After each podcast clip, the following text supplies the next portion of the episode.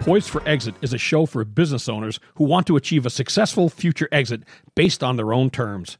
Your business exit will likely be the biggest financial transaction of your life, and for most, you'll have one shot at doing it right. The topics and guests we feature and the stories they share will provide valuable ideas and strategies to improve operations and grow enterprise value so you can achieve the best possible exit outcome. Now, here's your host, Julie Keys. Welcome, everyone, to Poised for Exit, the podcast show for business owners.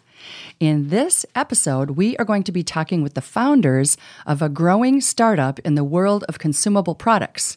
And they're already expanding their product line and taking the nutritional water industry by storm.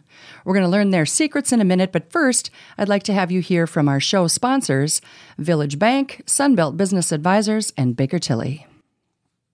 You wouldn't go deep sea fishing without a guide, or skydive without an instructor. So don't sell your business without a broker. Now is a great time to sell a business. Many are selling at a premium. Contact a business broker at sunbeltminnesota.com or call Sunbelt Business Advisors at 612 455 0880 and get a free confidential business valuation so you'll know what your business might be worth because selling your business is the biggest financial decision you may ever make. There is a record number of buyers looking for businesses right now. It is a seller's market. You could list, sell, and get more for your business now and start the next successful chapter of your life. Call 612 455 0880 today or visit sunbeltminnesota.com. Minnesota's largest seller of companies. 612 455 0880. sunbeltminnesota.com. At advisory and accounting firm Baker Tilly, we serve as value architects to help companies enhance and protect their value as they prepare to exit their business. Our team utilizes a rigorous approach to guide business owners through their transition, and we work with your other advisors to coordinate all aspects of a successful exit plan. Visit us at bakertilly.com to see how we can help. Baker Tilly, now for tomorrow. Are you looking for a bank that supports entrepreneurs? If you're searching for a bank to grow with you and your business, Village Bank would like to welcome you to their village. Village Bank is an entrepreneur's bank built by an entrepreneur for entrepreneurs. Village is ready to help businesses grow and make a community strong. If you want a bank that understands what it takes to build something special and puts relationships first, connect with Village. Follow Village Bank on Facebook and LinkedIn or visit www.villagebankonline.bank. Again, that's villagebankonline.bank. It takes a village to accomplish business goals. Ladies and gentlemen, we are here today with Peter and Sam Blankenship, who are the owners and founders of Wahi Water. Peter and Sam, it's so good to see you two again. Welcome to Poised for Exit. Hey, it's a pleasure to be here. Thanks, Thanks Julie. Yeah, just I'm so excited to hear your story. There's so much to talk about. And frankly, I doubt we're going to get through it all in this episode. We might have to have you back. But I know our listeners are going to be interested in hearing about what you guys have got going on. Your products are in the stores, um, you're taking it to the next level, big time. So before we get all to, to all of that, though, I'd just like to have you share a little bit about who you are, how you got started, um, how Wahi Water came to be. So yeah. whoever wants to start. Yeah, cool. And I just want to say it's really um, it's good to be a part of this because a lot of what we did when we were kind of starting, you know, we did we had a company originally that we ended up selling, and now we're doing this one. But um, you know, the way we garnered a lot of knowledge was to listen to other podcasts, watch other videos on other entrepreneurs, you know, who had done this before us. Mm-hmm. So um, it's good to kind of be in that position to help, you know, educate some people who are coming up now in the business world and all that sort of stuff. So it's cool to be here. Awesome. Um, a little bit about myself. Um, uh, we were raised in Minnesota. By the way, Peter's in the studio with me. He's my brother. Um, and we went to St. Thomas. We were entrepreneur majors. And I ended up not graduating from St. Thomas with a semester to go so we could um, full time do our medical startup. Mm-hmm. Uh, Peter was able to finish, but I had to kind of bite the bullet early and leave and do that. So um, we did a medical startup together, took a few years off, and then decided what's next. And now we're into uh, plant based water line. So mm. that's where we are now. Wow. Plant based water line. What does that mean? What does that look like? Well, um, basically, w- when you look at the market right now, we have a lot of bottled waters out there. They're competing on pH labels, uh, Yes. causes, all sorts of you know good stuff. But um, in the end, it's kind of gimmicky. Uh, what's in the bottle hasn't really changed. So we looked at that as an opportunity with the uh, new plant-based trend. Uh, that was on the increase, and we thought let's combine the two. You know, tinctures at Whole Foods are very popular, where you have these different plants with different extracts and all that stuff that do different functions. And so we basically took water and plant extracts, combined them through a process uh, where the taste isn't terrible. Yes. Uh, it actually tastes like clean, refreshing water, and uh, you know, trademarked it, started to manufacture, and now we're doing a national push uh, with some seasoned veterans on our team now that we brought into the fold. So it's been really cool, and we've only been out for just over a year. So Very exciting, and it's, it's wonderful tasting too. We'll get to that in a second. Peter, let's hear from you for a second. Yeah, well, Sam you. just stole a lot of my content there. We had a pretty similar background. So, um, like you said, we both went to St. Thomas, and our parents were in the medical field. We worked in hospitals. Um, and first developed a medical product. We got patents around it. We really didn't know what we were doing. We cashed in student loans and kind of started stumbling through that process. And next thing you know, we're trying to raise money from friends and family, um, then working with more institutional investors, and got it to a point where uh, a public company saw value in it and they acquired us back in 2015. And uh, we learned just a ton from that. And one of the, the main things that we learned um, was really checking our ego at the door, surrounding ourselves with smart people, letting the best idea win. And that really is where, you know, that kind of got us to the finish line. And even during that process, Sam and I, you know, stepped into roles that really fit for us. We put Yeah. someone who was very seasoned in the CEO role, and that's something we've done with Wahi as well. We want to support the brand, um, but we really want to put the right people in the right places, and we feel like we're doing that now with our, our second go at this. And just a, a little bit more about about the product and it's it's a really exciting product. You look at um, the two categories water it's just such a, a fast growing category.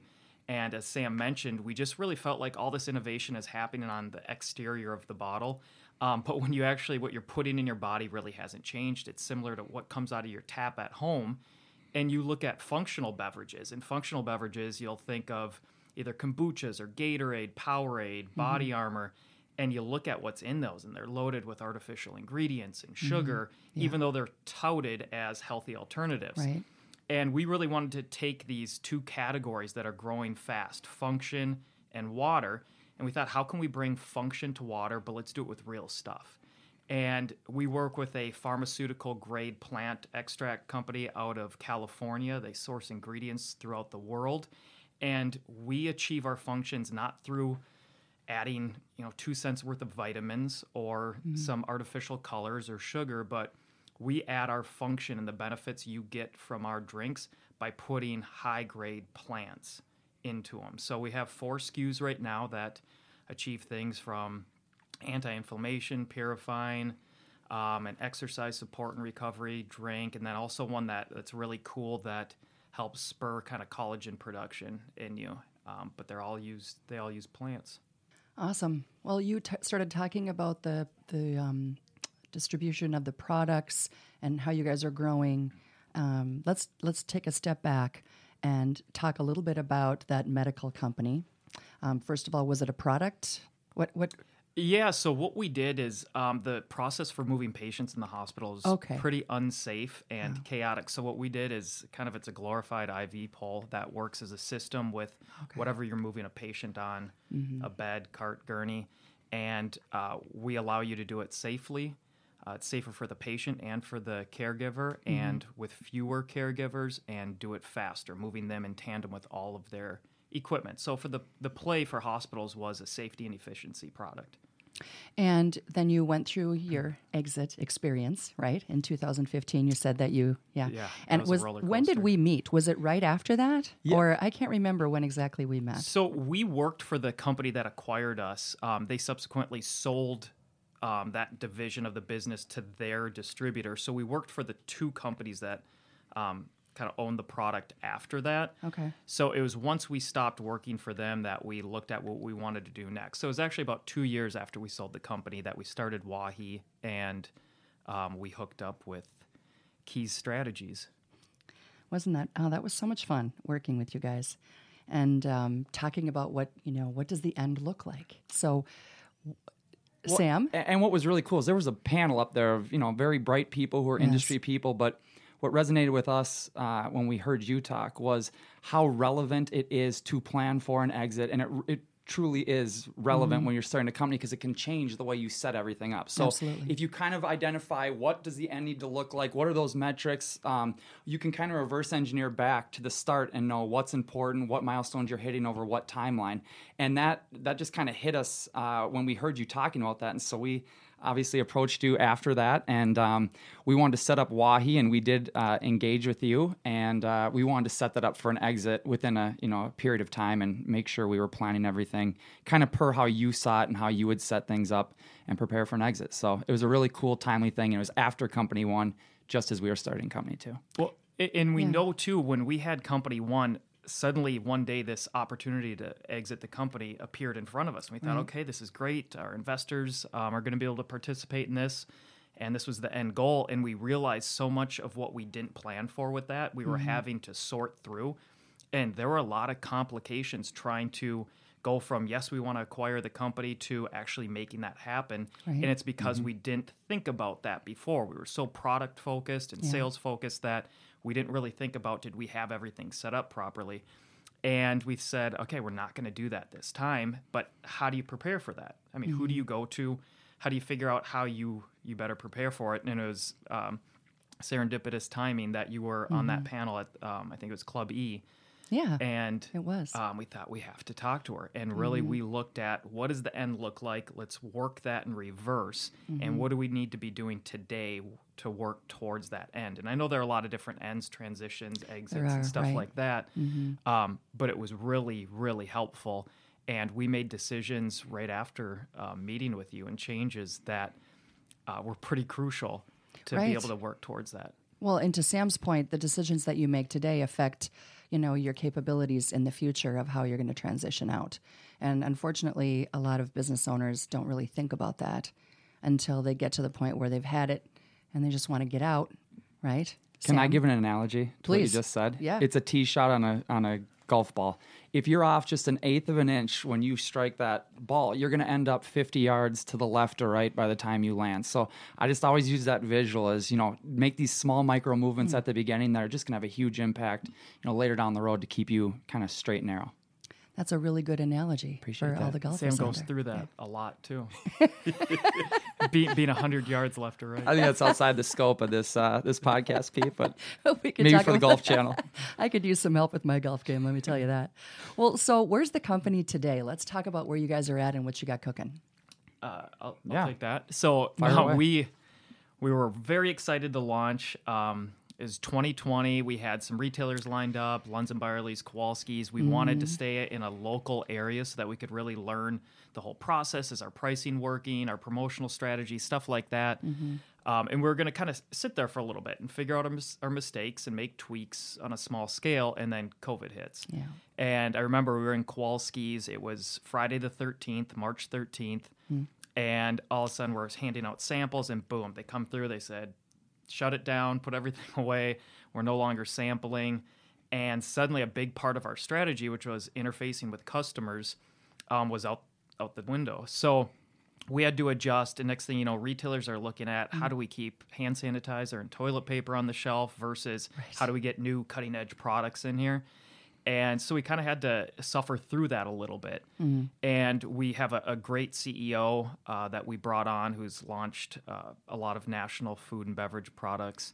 So we were able to kind of push our way through some other retailers, Hy-Vee, uh, but a, a big account that we wanted to go after where we had early adopters was Lifetime Fitness. So Yeah.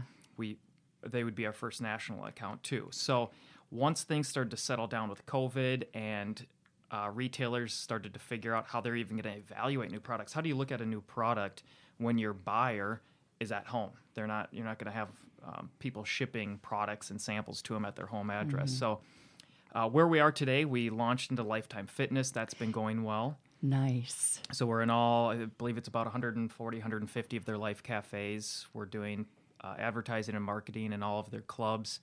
And uh, from there, we launched into the CVS Health Hubs. That was a, a big account for us nationally. So we're excited to be in there. And just now, we're, we're going through the process of working with retailers as they adjust to the COVID life and evaluating new products. And we have a, a lot of good conversations right now as we're teeing up national accounts. We signed distributors um, on the East and West Coast, brokers, and we're looking at uh, beginning of fall, I think end of September, we're going to be launching a sparkling line that's going to be kind of full flavored, which we're really excited about. And in the future, effervescent tabs. So we're really excited now that things are opening and uh, we're going to be able to in the end i mean covid was not good but people are really looking at how they're taking care of their bodies now and their health and that ultimately will start to play to us and in consumer adoption we think I, I love that. I love hearing how COVID ended up having a silver lining for so many business owners, yourselves included, because it did. Yeah. Right. And and what you what you're doing, what how you've pivoted and, and the things that you've done to make changes probably wouldn't have happened if you wouldn't have had to go through what you, you what you went through, right? Well put. Yeah. Yeah. Well put. So I mean, super blessing in disguise. I'm so happy for you guys. Thank you. yeah you. well and very now much. we're we're adding a fifth SKU as well an immunity one that's going to be all plant-based to help with your immune system and that was kind of as we're talking to buyers they're saying all right we need to get more healthy products more plant-based products and products that focus on maintaining a healthy immune system so yeah in the end we're all going to learn a little something from it and and that that SKU is going to use a really cool thing. It's a concoction of um, extracts that have been used uh, in Eastern medicine for a long time, and the term is jade windscreen, and it's a it's a it's a combination, and we're going to be implementing that with uh, elderberry into our new immunity drink. So I- I'm really excited about that one. So there, will there be different flavors or types, or will it just be the one? Well, with the waters, the still waters, we're always going for you know 95% clean, crisp water taste with just a hint of essence, Yes. which kind of plays on the aromatics in the nose. Um, but then when we do sparkling, yeah, that will be fuller flavored, probably three times the flavor of say a Lacroix. We actually want to have some flavor, make it a Oh. healthier mixer. If you're doing, you know, you know, adult beverages at night, you know, get some health, some milk thistle, which is good for the liver while you're you know doing your drinks. So those will be fuller flavor, and immunity will will be full in the sparkling, but not in the still. Okay. As far as flavor. So when are we launching these things? When is this happening? So we're I'm in charge of sparkling. So if I mess this up, um, that's on me. But uh, it, hopefully in two months, sparkling comes out. Okay. And then the effervescent tabs we're working on, which obviously you can put into whatever beverage you prefer, uh, but we'll give you all the ingredients that we have in each drink. That should launch sometime next year. And that's just because of um, testing, which takes time to make sure, you know, spoilage and all that doesn't occur. So. All right. So let's change lanes a little bit. And I, I like to ask my guests to share stories, lessons learned, right? And I know that you guys have learned some lessons along the way. So I would like to have you share a story or two. I know that you have them.